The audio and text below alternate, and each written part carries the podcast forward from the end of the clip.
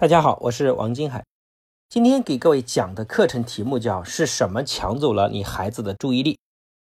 我们今天家长普遍觉得孩子注意力不集中，对吧？这是个很多家长困惑的问题。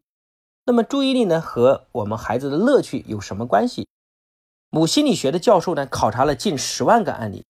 发现所有从事充满乐趣的活动呢都具备一个共同的特点，就是能够全神贯注。无论是他在绘画、登山、打乒乓球，还是写作、读书、玩游戏，所有能够从活动中获得乐趣的人都在全神贯注地从事他们手里的活动。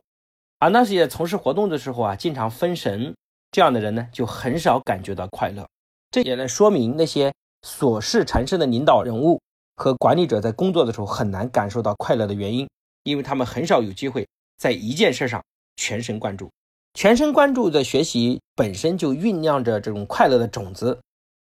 所以我们要思考的就是如何能够营造环境让孩子能够全神贯注。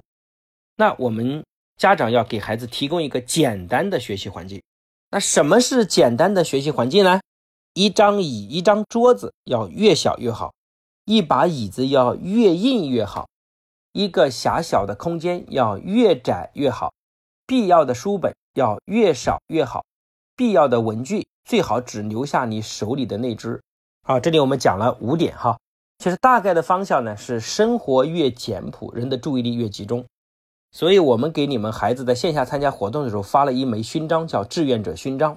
是奖励这些孩子主动承担和贡献之后，内在品质发挥之后带来的勋章。这个勋章上，如果你用心发现，上面有八个字，这八个字可是我们用心思考写出来的，上面写着叫简朴的生活，高尚的思想。就是人的生活越简朴，它越能有思想的深度。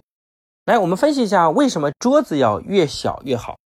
因为越小的桌子呢，就会把与学习无关的物品，包括其他科目的书籍，绝对摆在学习桌之外。哎，大家有没有观察发现，如果你在写作业的时候，你的桌子上堆满了各种习题和书籍，其实感觉心里还是蛮有压力的，它会让你的情绪非常焦虑，心神疲惫，总觉得还有好多事情没做完，这样在精神上很容易被吓到累垮。一旦精神上泄了气，简单的工作就会变得非常的沉重。第二个，为什么这个椅子要越硬越好？因为大家都知道这个汽车的座椅呢是越来越舒服，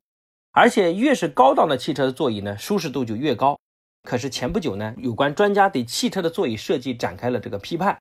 他们认为正是由于这些汽车座椅设计的太舒服，导致了比较高的交通事故。因为长期的驾驶会给司机带来疲劳，如果座椅的舒适度不高的话，那么司机呢就会因为长期保持同样的姿势感到不适，进而呢不断的调整姿势，同时也消减了疲惫，也恢复了清醒。可是如果座椅的舒适度很高的话，那么即使司机长期保持同样的姿势也不会感到不舒服，那么这样的疲惫呢就会不可避免的一再积累，直至到司机在方向盘上打瞌睡，进而酿成惨祸。那么在学习上也是同样如此，如果孩子的座椅是硬质的，那么为了能够缓解明显感觉的不适，他就必须在间歇性的变换姿势，从而来保证头脑清醒，注意力的集中。